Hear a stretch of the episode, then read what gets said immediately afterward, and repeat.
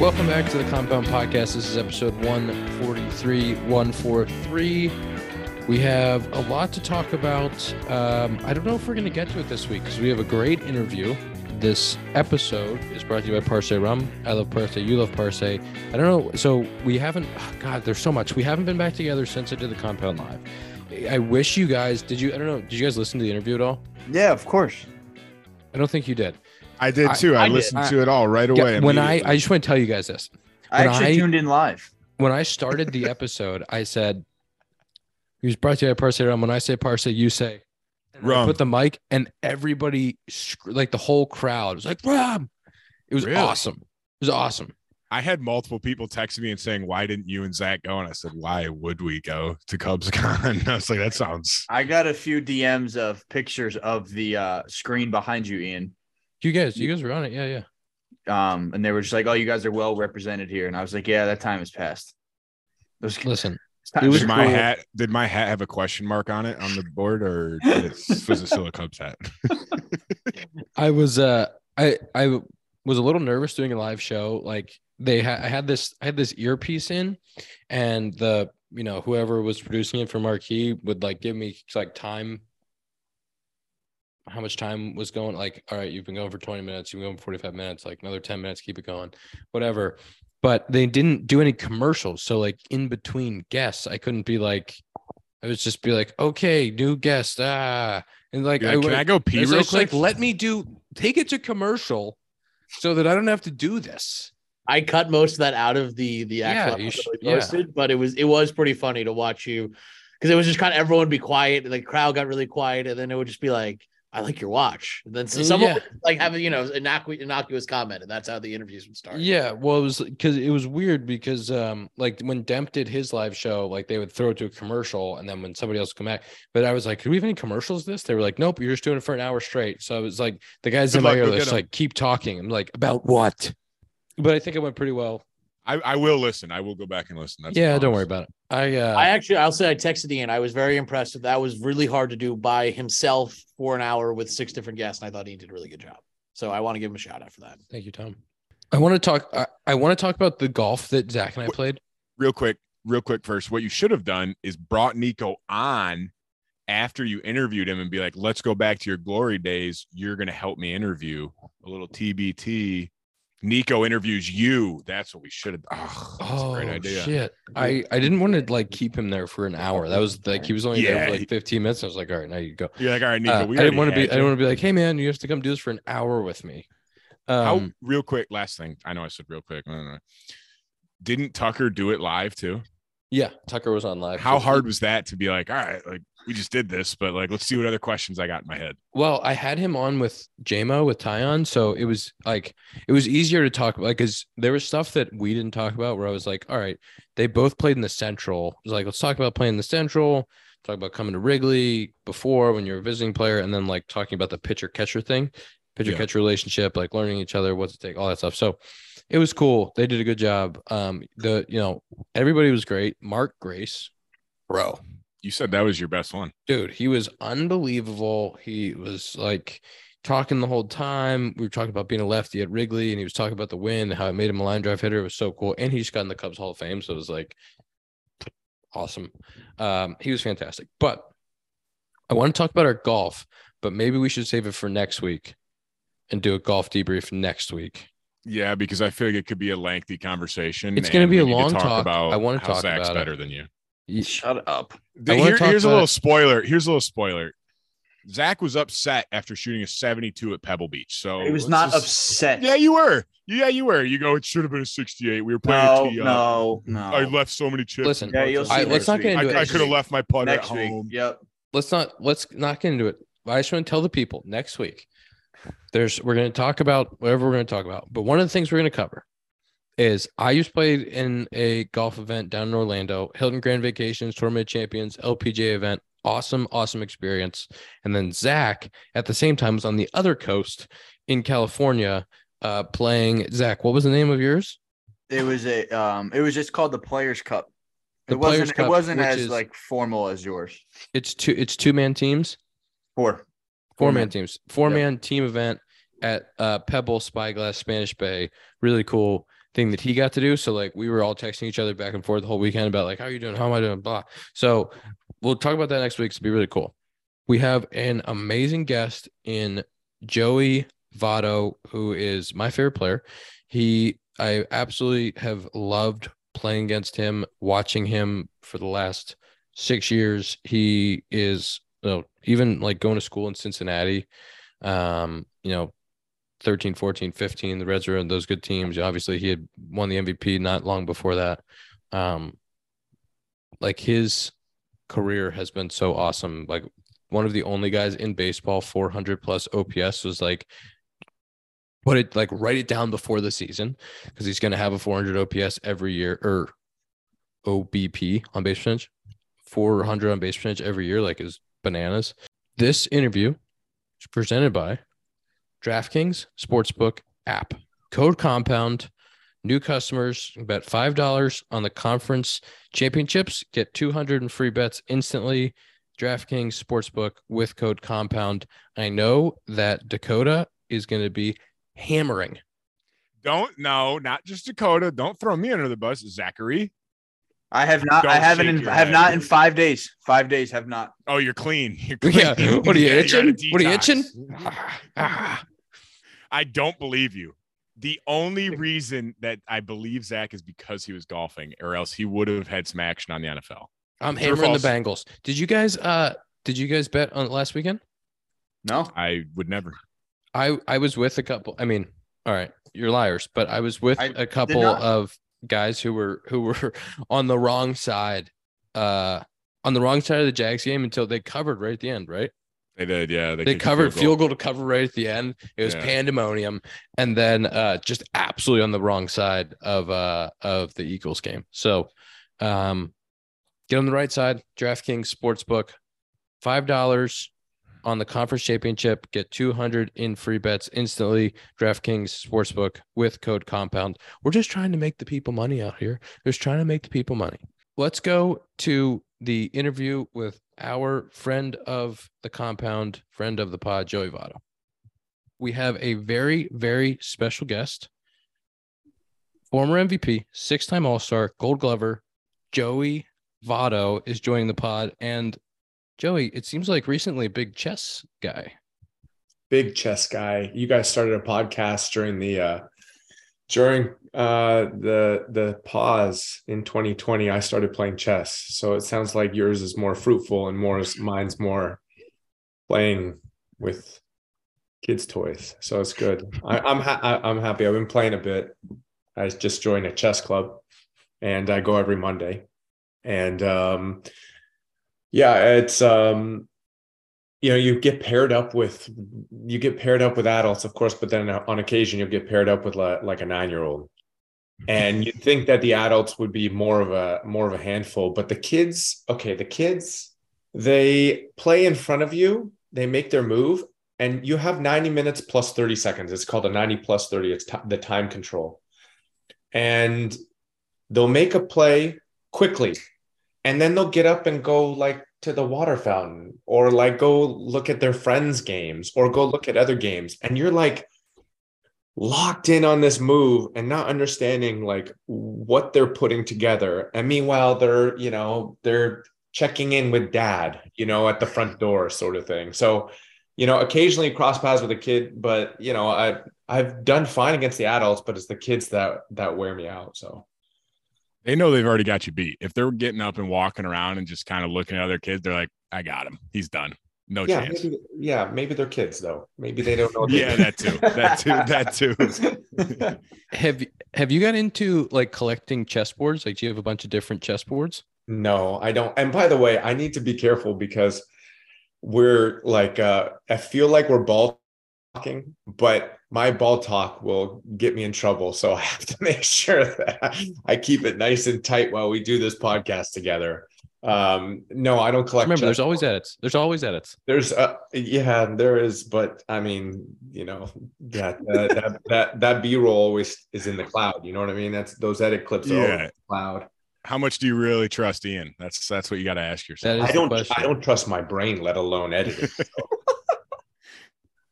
Okay. No chessboards. No. I was just at CubsCon with Barnhart, and he was telling me that I got to get you going on watches. So I thought if you're a watch collector, if you have a few nice watch pieces, you might be collecting chessboards, because you go around, you see some really cool chessboards floating around there. Like you got glass, you got marble ones, you got the like hand carved ones. I can see you going down that road. No, I don't like accumulating things, though. I think I'm more about the social aspect. So I actually just posted something on Instagram. Oh, I got to tell you this story. So I'm a boy in Toronto, and every week I'd get the Toronto Star, which is our New York Times, our LA Times. Where are you right now? I'm in Austin. You're in Austin. Yeah, we're all spread out, but I'm in Austin. Yeah. So I get the main city's paper, and I go through the sports section. I'm a boy, 10 years old, whatever. And I always went to the comic section. I read the comics, right? And, you know, I work towards baseball, 18 years old, become a professional, move through the ranks, play well as a major league player. I won the Canadian Athlete of the Year a couple times. I won a most valuable player. You know, I've signed a larger contract in the context of sports history, let alone Canadian, you know, athletes. And I've never been on the cover of any newspapers, any local newspapers. And just this Sunday, they put me on the cover of the Sunday Star, which is like the Sunday Times, the Sunday, you know, it's a big deal for my chess hobby. My chess hobby. That's what finally got you in the paper. I got into the paper. I made the paper that I wanted to be a part of since I was a little boy for my chess hobby. So it was one of those, it was a great honor, of course. And I'm grateful, of course, but it's not bittersweet, but it's like, huh? You know, like, huh? Sort of thing. Maybe your 2020 hobby is paying dividends then. What do you mean? Well, if you picked up chess in 2020, maybe you finally got in the paper. Yeah, I think it's a reflection of how interesting my baseball career has been. If chess is what they're sharing, you know, I wouldn't say that's true. I would not say that's the case. Yeah, I saw you putting stuff out on Instagram, talking about your approach and talking about what you're thinking, what you're trying to do. One of my favorite things to do when we would come to Cincinnati on the road was to go out and watch you take BP. Or like I got really lucky a couple times, watch you do your early work. Yeah. And you would be taking flips or kind of side flips and hitting balls into left center for, you know, 20, 30 swings. I swear, I've told this story before. I swear to God, you could have put a hula hoop around where you were landing every single ball, because the consistency and just the level of focus in your work was so impressive. Can you talk about, you know, some of that throughout your career, but then what you're trying to do now or how that's changed, if it has? Yeah, it has changed. It for sure has changed. Part of it is physical limitations. Part of it is injury history. But during the prime of my career, the thing I thought often about was how long can I see this ball? How long can I see the ball? And I also played in an era where balls were doing a lot of this. Yeah. Now the ball's doing more like this straight with some rise and then straight with some like quick downward movement. So reading is not as, to me, the style I used to use with the bat path I was taking in my swing. Reading the ball just doesn't, I don't think is as effective now.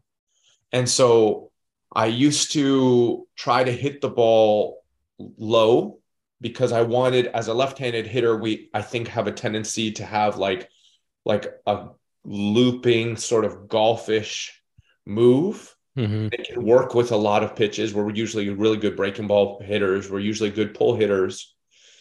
But I wanted to be able to handle the left-hander that would throw a high fastball. I wanted to be able to take that left-handed slider that would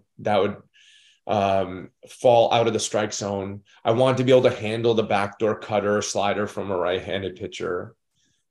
And I found the solution to that being able to, again, read the ball longer and be able to handle pitches that I thought were more challenging, was attempting to hit the ball flatter and lower to the left side, because I felt, and although it may not be a reality, I felt like it made my swing go more on like a flat move towards, more direct to the ball.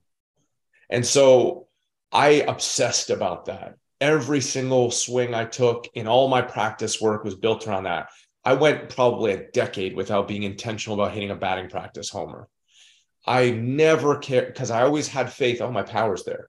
My power's there. You know, yeah. From probably 2011 until maybe even 2009 until like 18, no batting practice home runs, nothing. Everything was like, read the ball, hit it, be direct, read the ball, be direct. And it solved all my problems. A left-hander came out of the bullpen, which, Ian, as you know, in big spots, you know, you're in the middle of the order. In big spots, when you face a freaking Andrew Miller, when you face a prime Chapman, if you can't beat balls to the spot and read the ball and not get hit in the neck, like these are all part of the yep. equation. These are all part of the equation. We do this every day. And guess what? If you're in the middle of the order, you get the best every day in the most important spots. You know, it's like an NBA player. If you're the guy that scores at the end, you get double teamed. It just is what it is if you're that guy. And so, or if you're in that group of guys. And so I spent my time trying to build a style that handled everybody.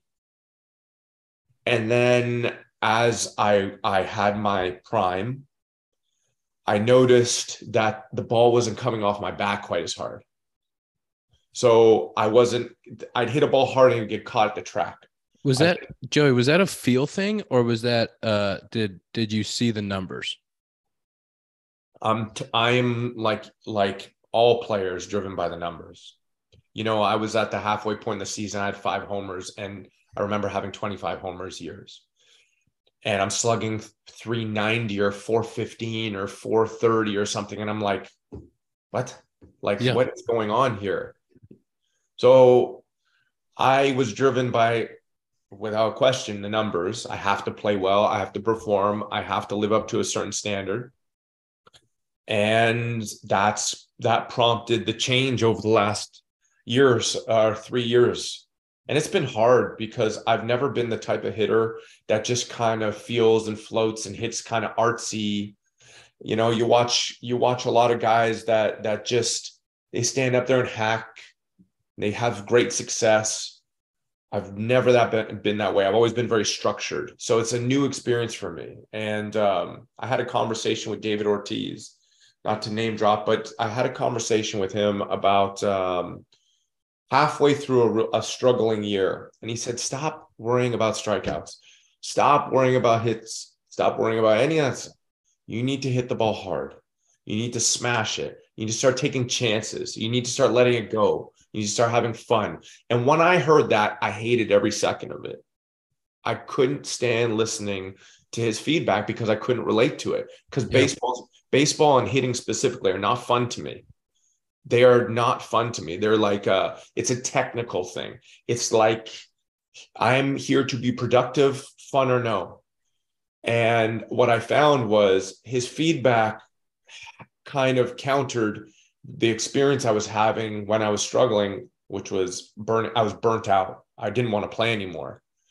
And in 2020 and 21, I started making the more reckless, let it go, strikeouts be darned transition, and the ball started coming off my bat harder. I started having more of the high-end success that I was like addicted to, that I had built a habit of. You know, for a bit there, I was quite a good hitter. I was a very productive hitter and a tough matchup. And then I dipped, and I noticed it started coming back when I made that change. Now it's like this new version. Last year, I thought was a bit of an aberration because of my arm and my hand. But I'm hopeful for this year, a healthy year, to come back and play well. What was that 7-game home run streak? Was that part of that conversation that you had with David Ortiz? That was, I'm a believer in lag. So anything you have that you think is going to be implemented may take 3 months, 3 weeks, a year, 3 years. And that was a byproduct. That, to me, that was a combination of, I believe that if you face really tough pitching, okay, so yes, to answer your question, yes. But I think it was a culmination of luck. I think I faced a lot of favorable matchups, some pitchers that are more, not pitchers, but pitching styles that were more a favorable matchup. We faced a lot of right-handers during that stretch. A lot of cubbies. Just faced a lot of right-handers during that. And I just felt physically good. My work was dialed in, so I barely had to work to perform well. And every day I felt like I was going to homer. Every single day I felt like I was going to homer. And yeah, even little things like the wind was blowing out a little bit in Chicago, which matters. You know, it's a combination of a lot of things. You know, so like to answer your question, yes, the conversation, Ortiz wasn't the reason. I felt in my gut a change needed to be made and I need to be more reckless. And the thing that gave me the most joy was hitting homers and more importantly, hitting the ball consistently hard. There's a satisfaction in that. You know, it's like, my reward system. I had no reward system when I was hitting. It was more big picture. By the end of the year, you get the reward, but I was tired of that because I wasn't getting enough big picture reward. So I wanted like momentary little hits, like dopamine hits of like hit, smash the ball. Oh, that felt good. And once I start doing that, I was like, oh, and then I'd look up and see a 105. I see a 110. I'd be like, oh, man, that ball's in the 8th row. That ball's in the 15th row. Oh, I hit another home run sort of thing. I hit a ball hard off the center field wall. Wow, I wasn't able to do that when I was using my former style. So just that simple feeling, which was anti everything I've ever thought and done in my past, proved effective for me. So correct me if I'm wrong, but you came out and said that they were like, well, like, what are you changing? What are you doing? And you were just like, oh, like, I'm just trying to hit homers now. And you're like kind of proving it to not only myself, but it's just like, yeah, I still got it. And I thought that was when you said that, I was like, I mean, that's the coolest thing I've ever heard. Like, yeah, I'm going to try to hit homer and you homer in 7 straight games. So I had to gear down to have that 10-year stretch of success because in 8 and 9, I hit the ball. I hit the ball hard. I hit the ball hard. You know, I not dissimilar to Ian, you know, we can just naturally hit the ball really hard, really, really hard. And I also wanted to be Hilton Bonds, you know, Ted Williams, all these great players I admired with the 450 on base and the 600 slug. And I wanted to do that. And I was like, I think I can do that because, you know, we play in a favorable division where homer's a little bit easier than others. I was hitting the ball solidly, pretty consistently. My strikeout numbers were low. My walk numbers were high. And I was like, you know what? I want to go even more than that. I want to go extreme on the walks. And then that'll make my slugging more efficient. Because I'll have less at bats. I'll just like hammer one every now and then, get walked. And then wham, all of a sudden I'm a 10 OPS or 1050 OPS sort of thing. And I just figured I ended up making that work. But before that, I had good bat speed and I could hit the ball hard, but I actually felt like I had to gear down to get to that place where I was at my peak. Mm-hmm. Because watching, like we played in 17, you had an awesome year. And I think 17 was when we played 4-man outfield against you. It might have been 18, but 17 or 18, we had to play a 4-man outfield against you because you were so hot. And like I remember watching, you know, you would have these grinder bats, these just ridiculous like 10 pitch, 12 pitch. I remember asking you about your approach against Johnny Lester, and like that wasn't the easiest to bat for you, lefty cutter guy. And no. you would have 6, 7, 8 pitch at bats, find a way to hit something to left, and then your homers. It would kind of be like surprises. Like you were always on base 2 or 3 times a game, but they were kind of like you would hit the ball and, you know, the 103, 105, they get out of the park. And then after you made that change end to 20, right? You started standing up more straight. Yeah. And then it wasn't so much standing up straight. It was just more letting it go. I think you all can agree when you're more in your legs, more spread out, it's hard to get bat speed off. I don't know if you agree or disagree. Yeah, but you could really, like, when you went to the, you was like, oh shit, Joey's doing something different, because we played against each other for like 4 years. So it's like always the same thing. And then you're doing something different. It was like, oh, and you know, you start to see, I'm playing center field. You're hitting fly ball outs at like 109, 110.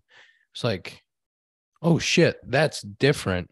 Yeah. And it was, you know, was there any part of like, cause Great American was one of the first ballparks to have velo on the board. Yeah. Was there any part of, you know, when that started coming, that might've been 18 or 19, you guys did it before anybody else. Did you start to see like balls at like 102, 103, 104, where other guys are hitting it at 110? You're going like, what the fuck? You know, there was a ball I hit in Chicago where I was choked up. I had a very distinct style, choked up and then choked up to the extreme. You know, I hit a ball to center field and I thought I smashed it. And I remember the center fielder, I forget his name, but he made like, it wasn't you. I made like a sliding, diving play on the track. And I was like, I thought I hit that ball really hard. And I thought it was for sure going to be a home run. And the balls were, they were more live during that stretch of time. Mm-hmm. And I looked at the number like a little after it. And it was like 98 or something like that. And I was like, that's obviously not a home run. That's clearly not a home run, because I'm watching Ian and I'm watching Chris and I'm watching Rizzo hit balls 103, 105. Wilson hit 107 and they're 5 rows up, sometimes barely out. And mine's 2, 3, 4 miles an hour short of that. I'm not even close to close. And I noticed when I started standing taller and we, like you mentioned, we had the board, we got pretty quick feedback. I remember staying taller and letting it go and hitting the ball and seeing a bigger number and being like, oh, now I have some potential. Like now I've got action.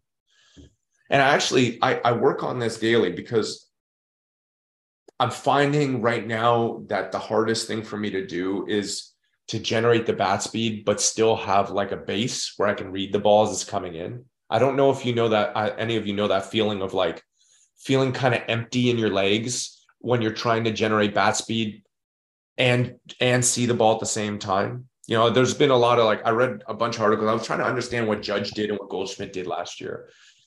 And they just kind of just sit and read, right? Mm-hmm.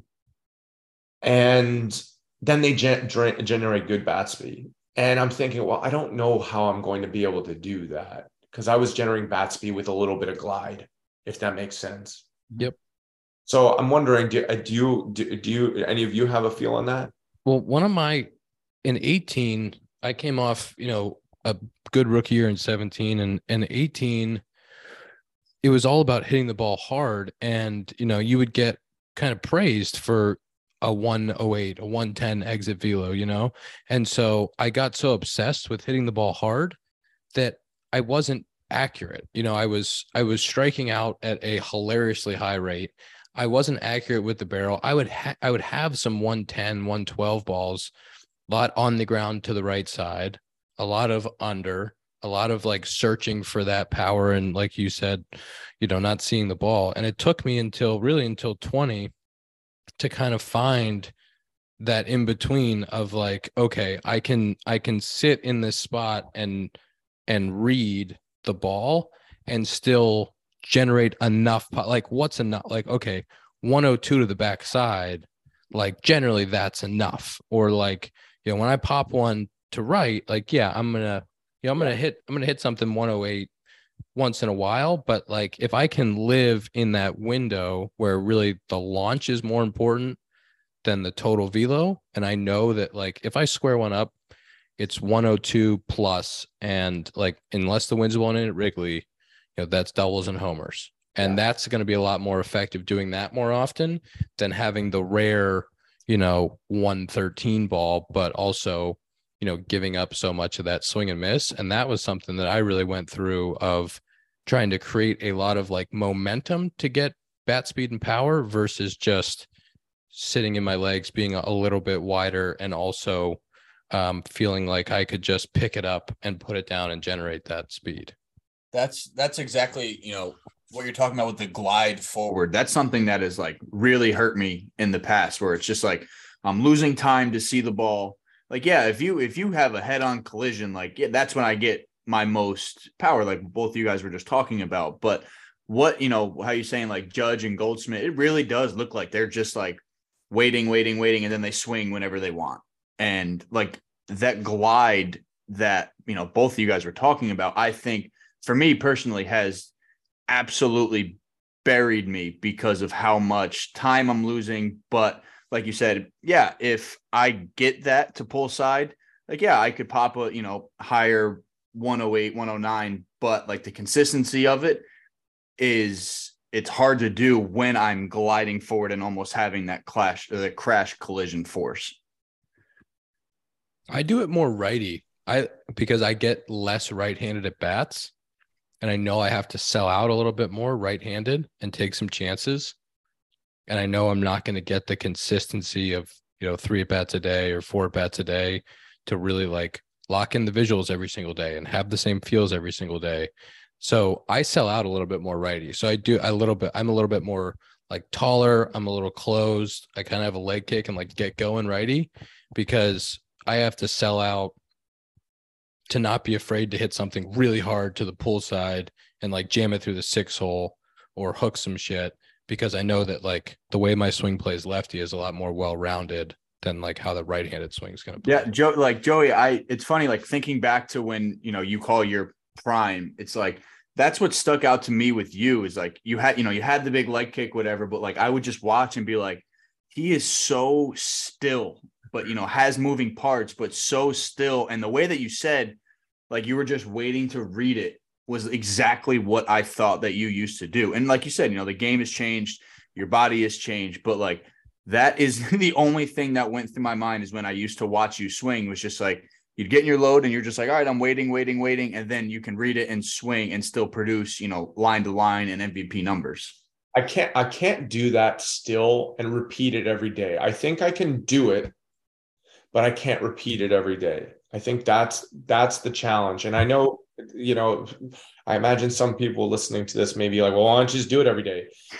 The wear and tear on my body, making that move is difficult to describe.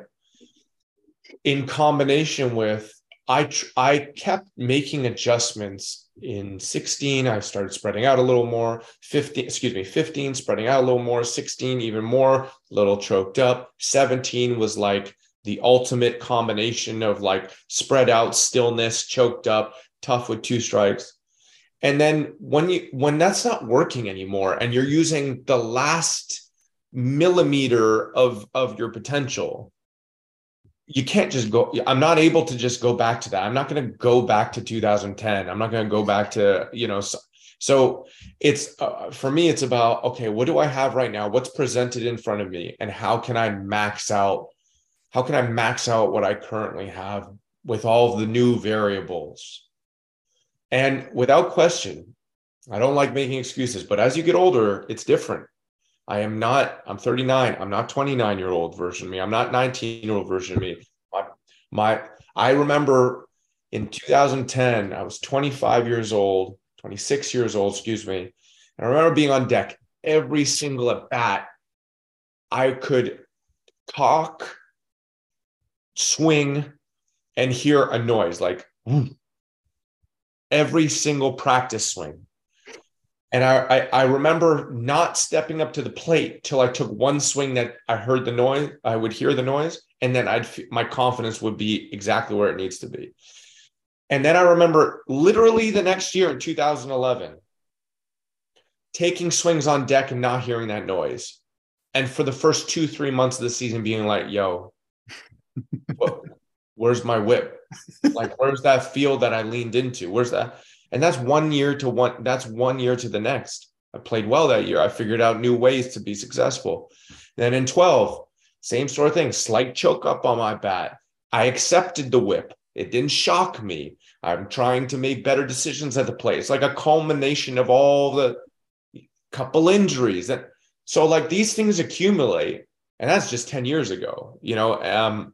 So, you know, it's a game of adjustments. I actually think that it's really satisfying personally. Like, I love the challenges. I'm grateful that I have the opportunity to, but the idea that why don't you, you know, the idea that things are going to be constant is is the opposite of reality. You know, that there will nothing will be constant is I think the best reality to accept. So, and if you start searching for previous feels, or, you know, but when I was going good, it felt like my hands were up here. It felt like I was really slotting.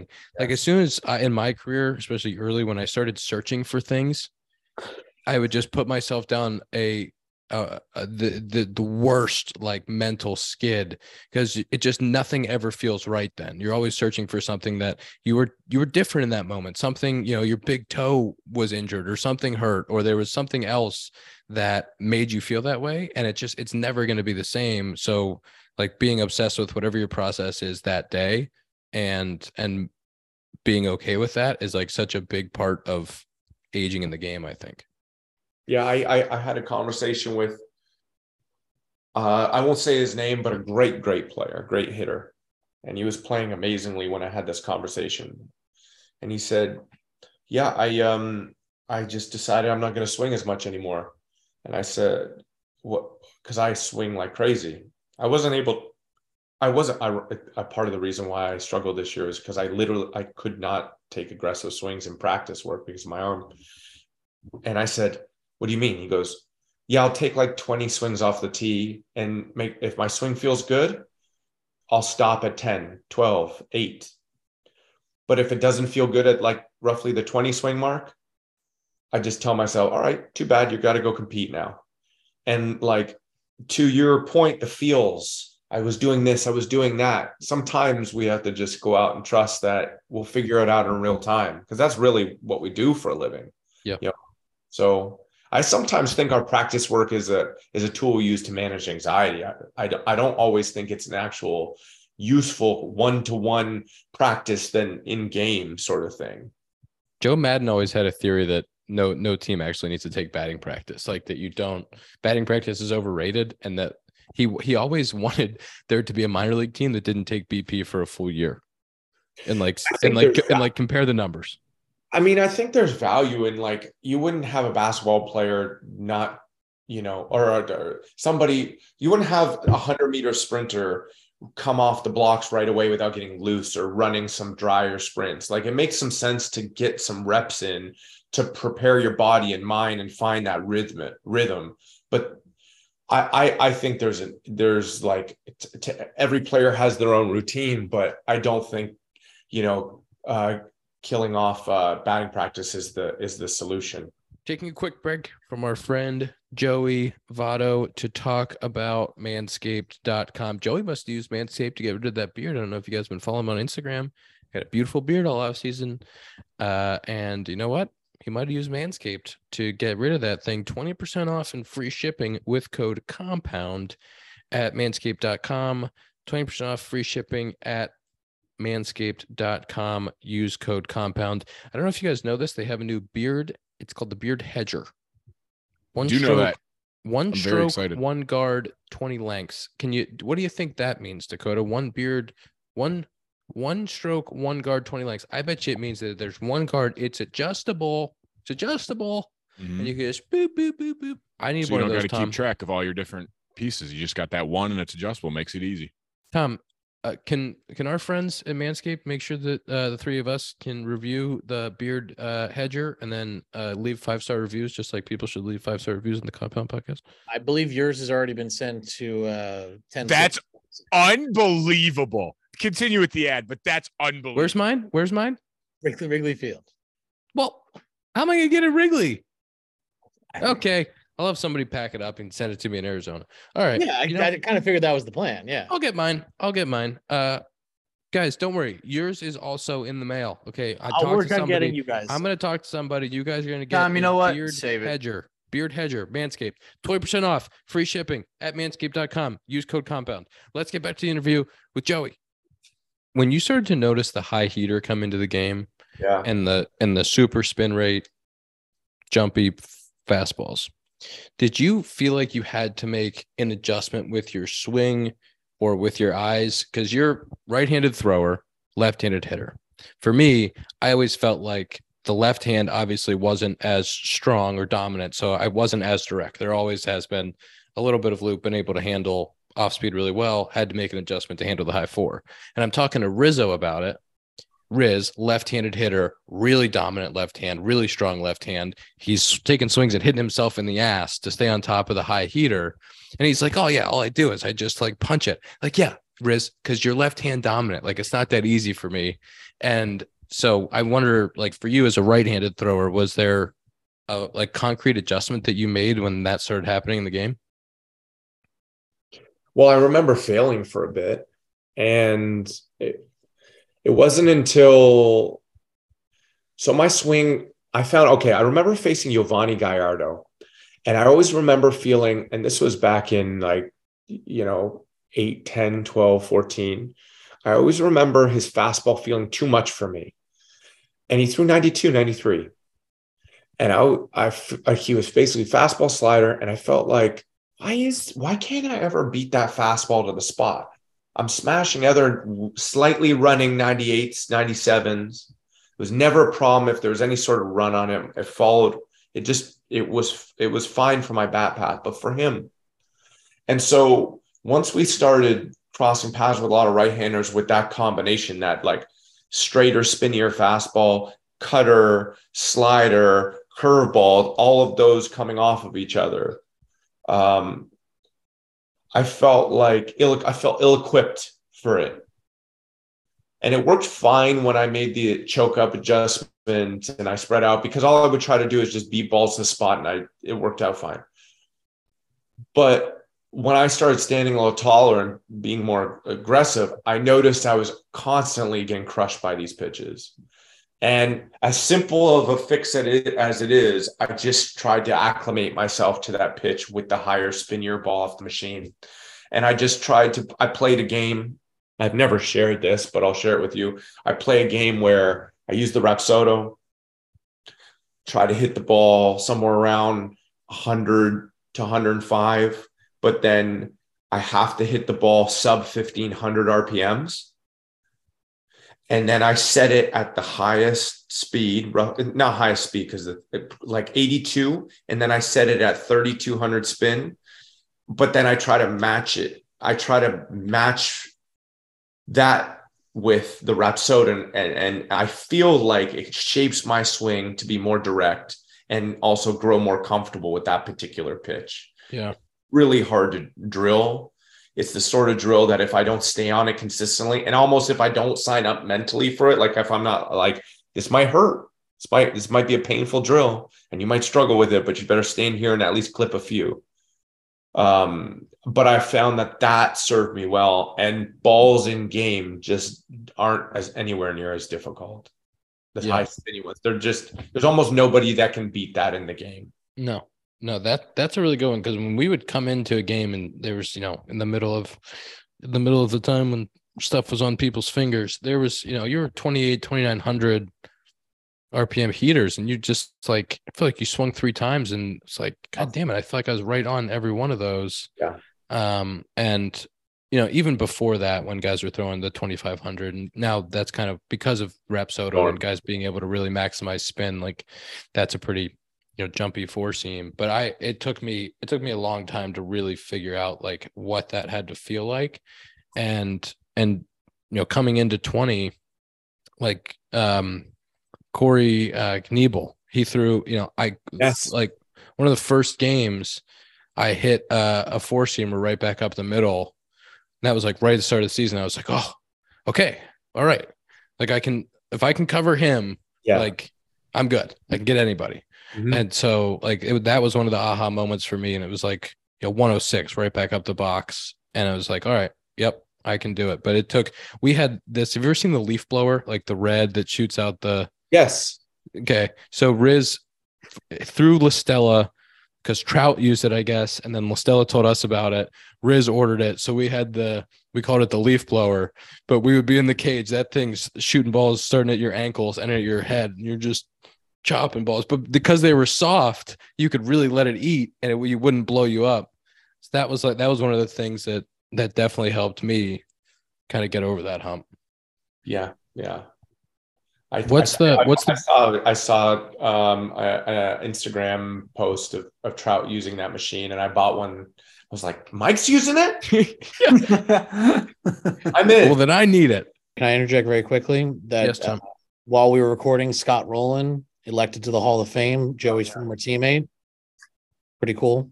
Just wanted to get that in there. Amazing. Half hour. I loved watching Scott Rolen. One of the best third basemen of all time defensively. Incredible. Was he the only one? Believe so. He was the only inductee. Wow. I remember Scott Rolen, his pre-at-bat routine, Joey, correct me if I'm wrong here, but he would go and he would sit on the bench before he was on deck. He would sit on the bench, full helmet, full batting gloves with his bat, just like this. You know, I learned something from him that I don't think he did intentionally. I don't know if he's a practitioner of like mindfulness or meditation. I'm not sure if that's his thing, but I remember him sitting on the bench often, in isolation, just like with good posture, both his hands on his legs, just watching the game upright. And he would do that every game for, you know, almost any opportunity he had to rest if he wasn't getting his bat or wasn't like checking something out behind the scenes, but he would just sit there. And I've adopted that because I think it's a useful tool. But he'd do the same thing before his at-bats. He would get his stuff and gloves on and then just, like you said, sit there. But he was doing that all the time in between innings. I played with Griffey Jr., and Griffey's the best player I've ever played with, and because Ken's one of the all-time greats, so it's undeniable. I was very fortunate to play with him, and I played with him when I was young. But Scott was the most impressive player I've ever played with because his work was steady. He played with an intensity I'd never seen before, and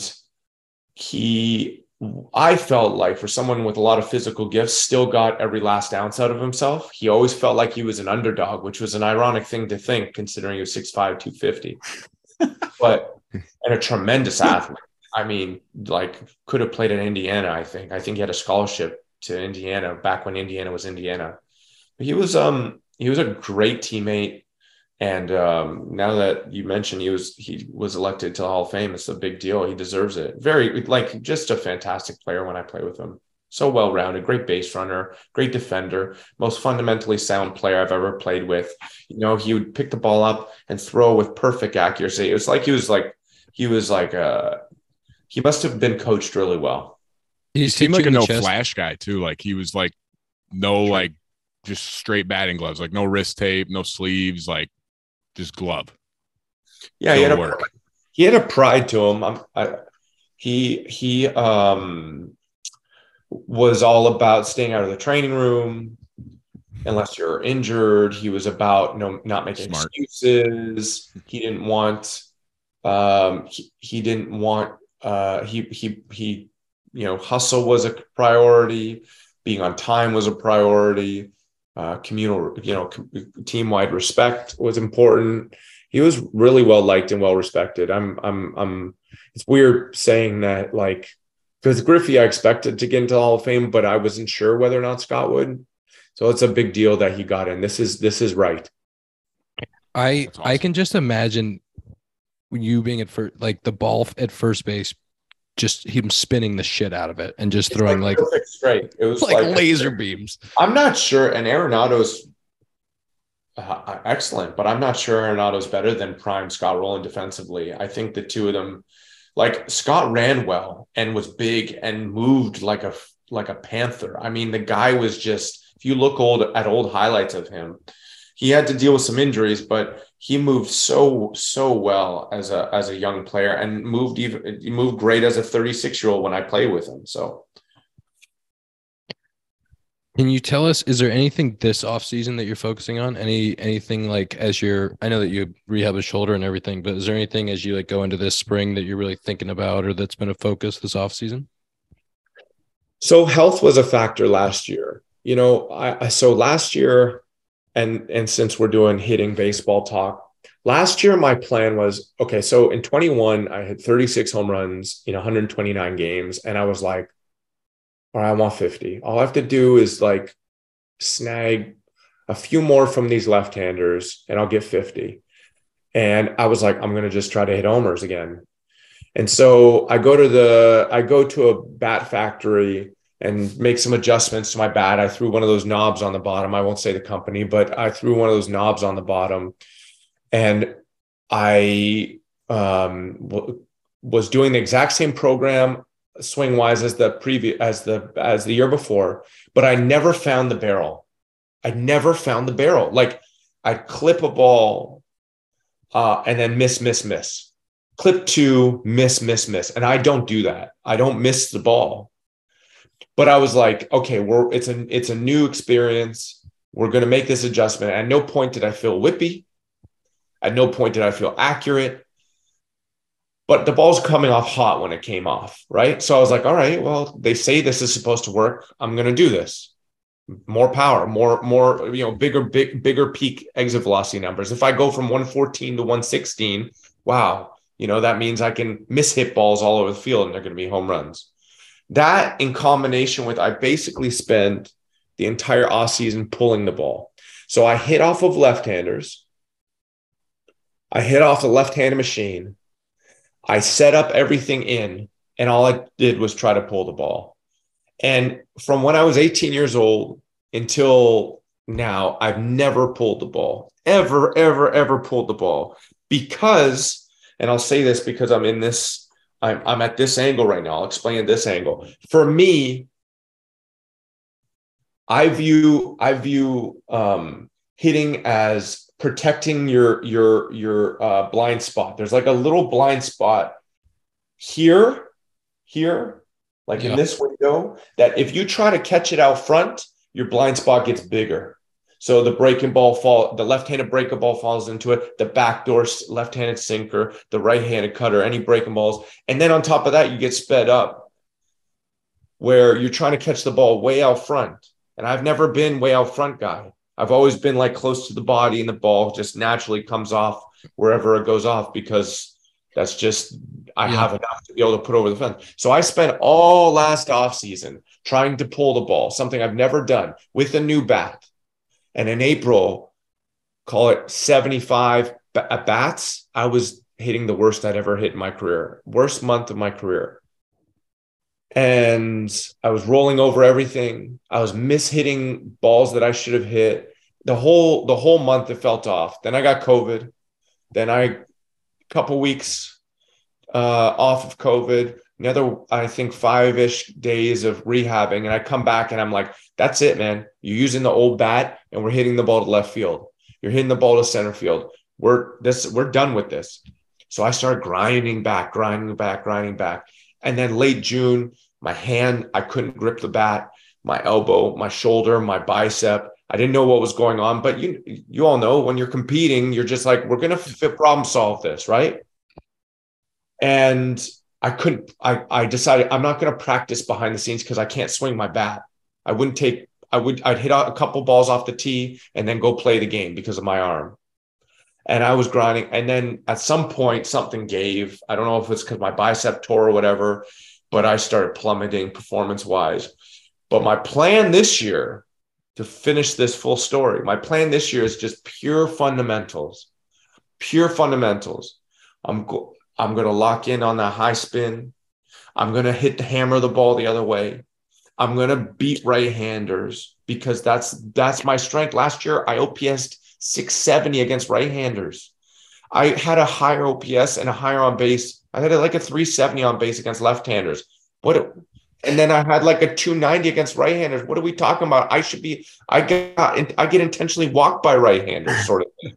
And here I am getting smashed by them. The game's no different.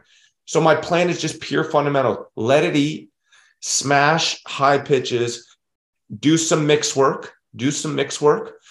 Low trajectory, hit the ball off the left center field wall on a low trajectory, and then ideally get enough at bats. If I, in spring training, if I have to do extended, if my arm's not ready, whatever.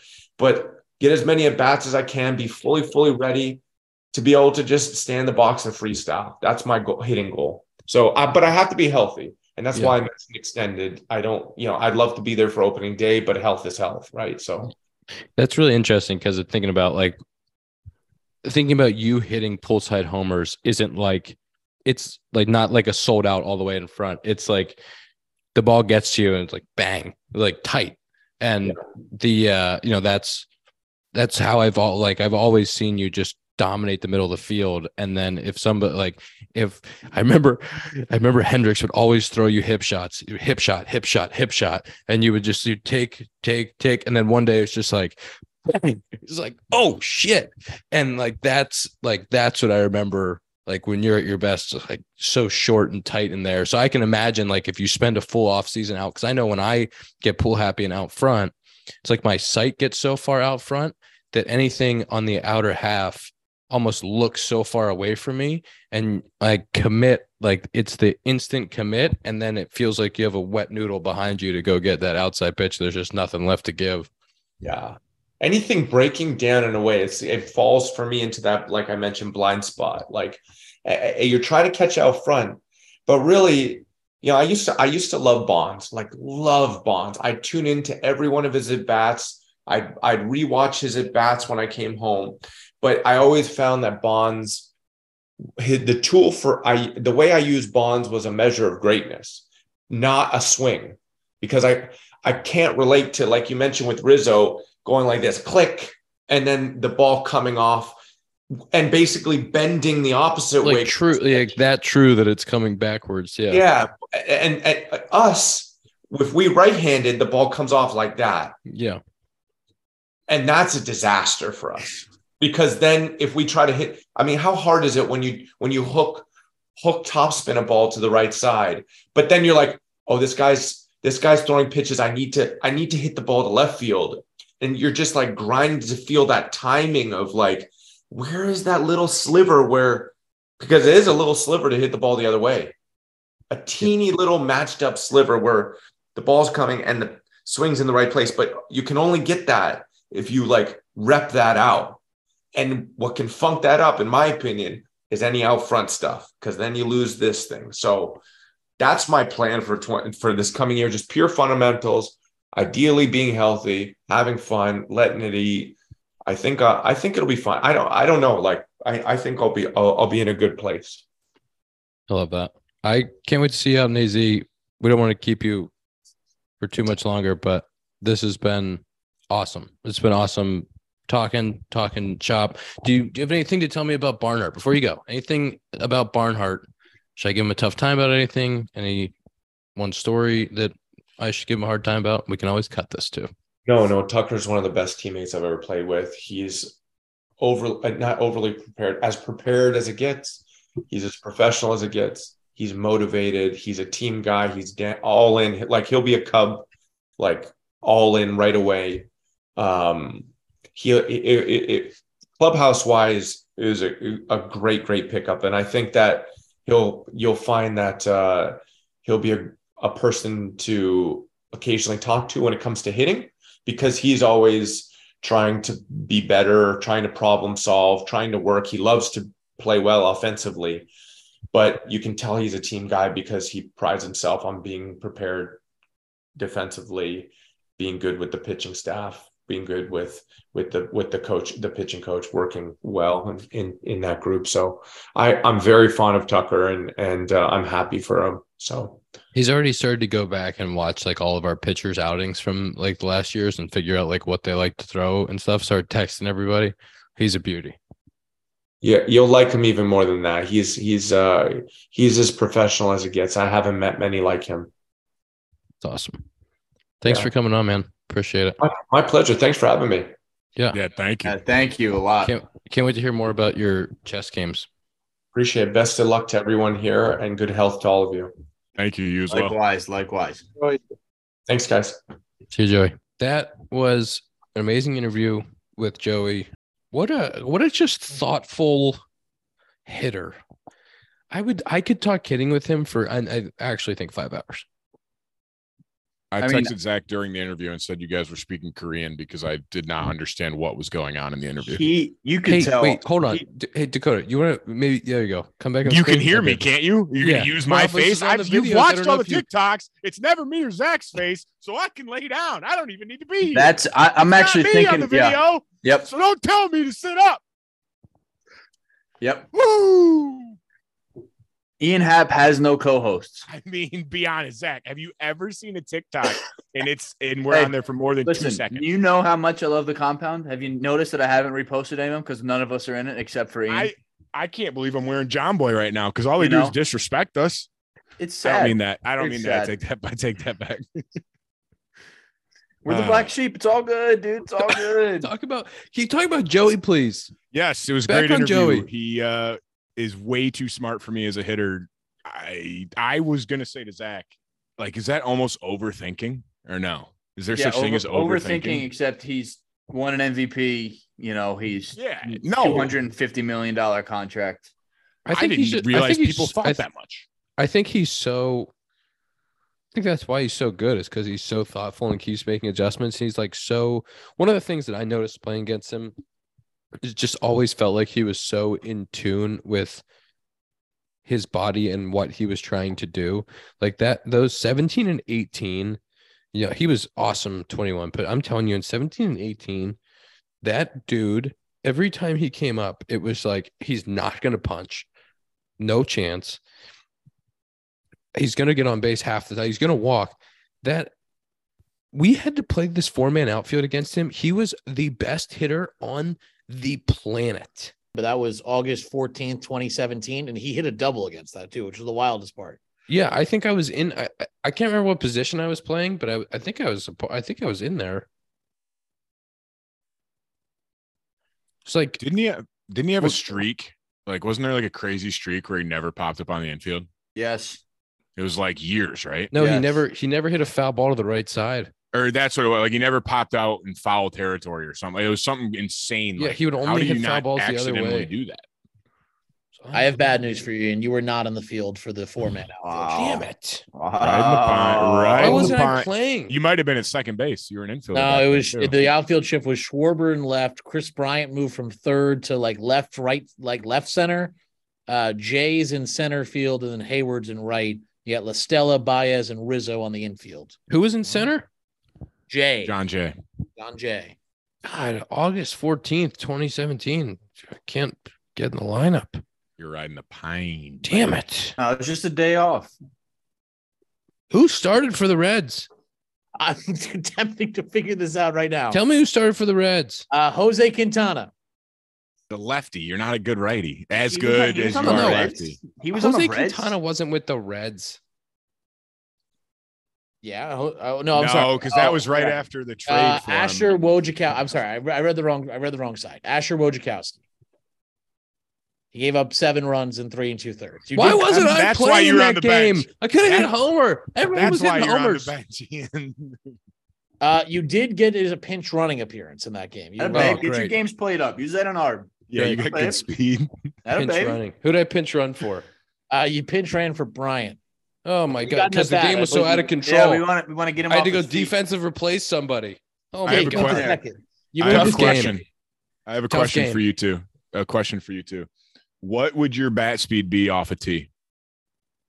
I have no idea. Like, I've actually been doing some of this stuff on because the guy that trains me tests it, and I'm just curious what you guys get on blast. Like, if I'm just doing my work, probably like 65. But if I was like trying to eat, like get after it, like 75. What are you talking about? Bat speed off a tee? Bat speed? Okay, ball speed, whatever. I don't know. The other one, the higher one, like exit velocity. Sorry, not bat speed. I don't hit the ball hard in BP or off a tee. Never mind.